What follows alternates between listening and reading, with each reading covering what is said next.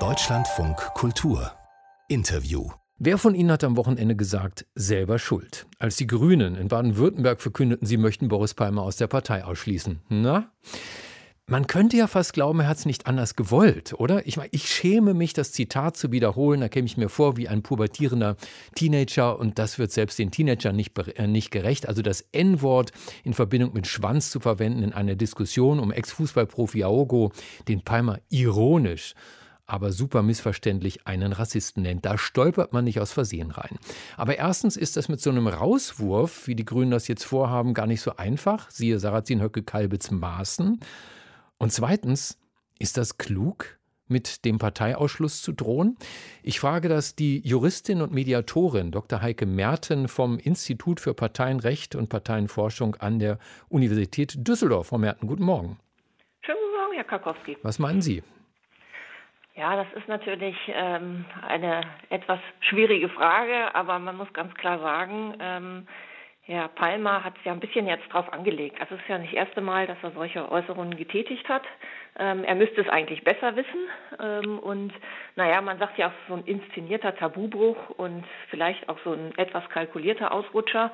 Ähm, er steht damit natürlich jetzt erstmal im Fokus, im Rampenlicht. Und das ist natürlich bei ähm, Parteipolitikern immer ein bisschen auch gewollt, muss man sagen. Aber ich frage mal so aus Palmers Sicht, äh, haben Parteipolitiker kein Recht auf Meinungsfreiheit?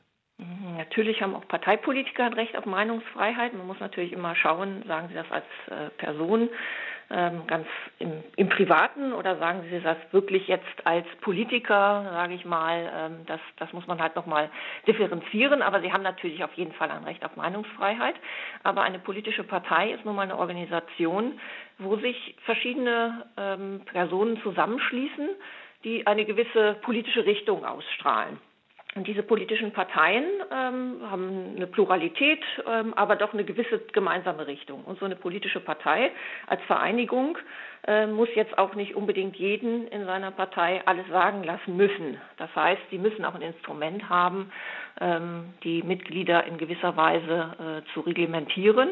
Und schlussendlich haben sie auch ein Instrument, nämlich den Parteiausschluss, der ja jetzt hier auch diskutiert wurde und zur Anwendung kommt, um dieses, ich sag's mal, unliebsame Mitglied auch wieder loswerden zu können.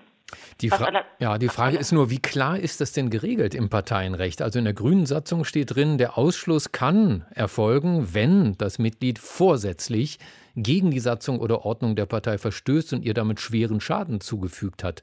Das klingt für mich ziemlich schwammig, oder? Genau, das ist relativ schwierig. Also das ist eine Regelung, die kommt ähm, aus dem Parteiengesetz. Also für politische Parteien gibt es eine extra gesetzliche Regelung. Und die meisten Parteien haben das in ihrer Satzung nochmal so wiederholt, so wie Sie es gerade gesagt haben. Also es ist praktisch der Wortlaut aus dem Gesetz. Ähm, und da kann man daran erkennen, dass es relativ hohe Hürden gibt, jemanden wieder ähm, aus der Partei auszuschließen. Das hat aber auch einen äh, richtigen Grund. Man muss sagen, äh, politische Parteien sind ja spezielle Organisationen, die wir brauchen, um überhaupt eine politische Wahl durchführen zu können. Ähm, und die stellen sozusagen die Kandidaten auf. Das sind ja diejenigen, die wir nachher nur noch wählen können. Das heißt, die ganze wichtige Vorbereitung machen ja die politischen Parteien. Und das müssen sie in einer demokratischen Form machen. Das nennen wir innerparteiliche Demokratie. Das heißt, man müssen auch die Möglichkeit haben, in einer Partei eine Opposition bilden zu können. Das heißt, ich kann nicht jeden unliebsamen Gegner in einer politischen Partei einfach rauswerfen wieder aus der Partei, um sozusagen als Führungsebene meine Politik zu machen. Das mhm. muss man erstmal erkennen dahinter. Und deswegen kommt man in eine politische Partei rein, raus kommt man so schnell, wird man so schnell nicht geworfen. Das ist der Schutzmechanismus, der dahinter steht. Also wenn ich sage, ein Arbeitgeber hat es leichter, einen Arbeitnehmer loszuwerden, rauszuwerfen, äh, als eine Partei ein Parteimitglied, würden Sie zustimmen? Ja, das kann man schon im Grunde so sagen, weil wir brauchen, und das haben Sie ja auch gesagt, wir müssen einen Schaden haben nachher, einen politischen Schaden. Und das ist natürlich schwer zu messen. Was ist denn der Schaden für die Partei? Also hier kann man jetzt mal sehen, wir hatten diesen ähm, Landesparteitag, ja eigentlich ein positives Ereignis, weil ähm, Baden-Württemberg hat in, die Grünen in Baden-Württemberg haben ein super Ergebnis erzielt. Ähm, der Ko Koalitionsvertrag wurde dort, dort besprochen. Aber was liest man jetzt in der Zeitung? Natürlich den Aufreger um Boris Palmer. So, und jetzt kann man sagen, ist das ein Schaden ähm, für die Grünen?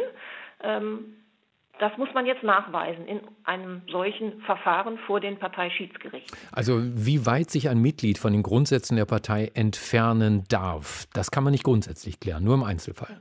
Genau, das muss man sich genau im Einzelfall anschauen. Ähm, da wird der Fall genau überprüft. Hier haben wir ja die ähm, Problematik oder eben die Geschichte, dass wir mehrere solche Äußerungen ja schon hatten.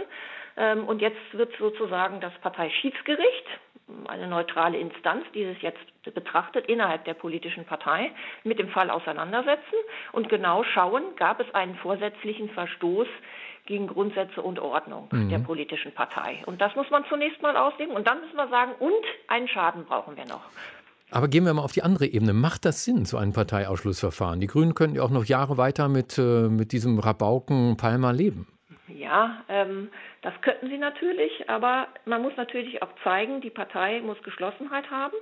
Äh, und das ist auch ganz wichtig jetzt ähm, in dieser Zeit, weil ein bisschen kommt es ja zur Unzeit, genau diese Diskussion um einen Parteiausschluss.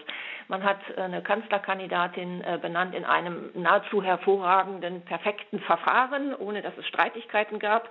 Ähm, und jetzt muss man eben auch innerhalb der Partei Geschlossenheit zeigen. Und es gibt eben ähm, große Stimmen, die sagen, sowas können wir bei den Grünen nicht dulden. Das ist schon nicht für die Außenwirkung besonders gut. Man kann es ja auch sehen, mit Dreiviertelmehrheit hat man ja jetzt zugestimmt, diesem, dieses Ausschlussverfahren durchzuführen.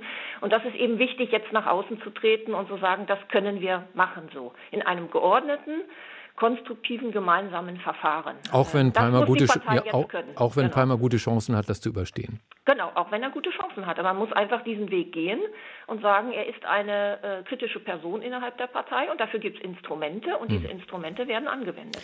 Quo vadis, Boris Palmer? Antworten von der Juristin und Mediatorin Dr. Heike Merten vom Institut für Parteienrecht und Parteienforschung der Universität Düsseldorf in Deutschlandfunk Kultur. Frau Merten, herzlichen Dank. Herzlichen Dank.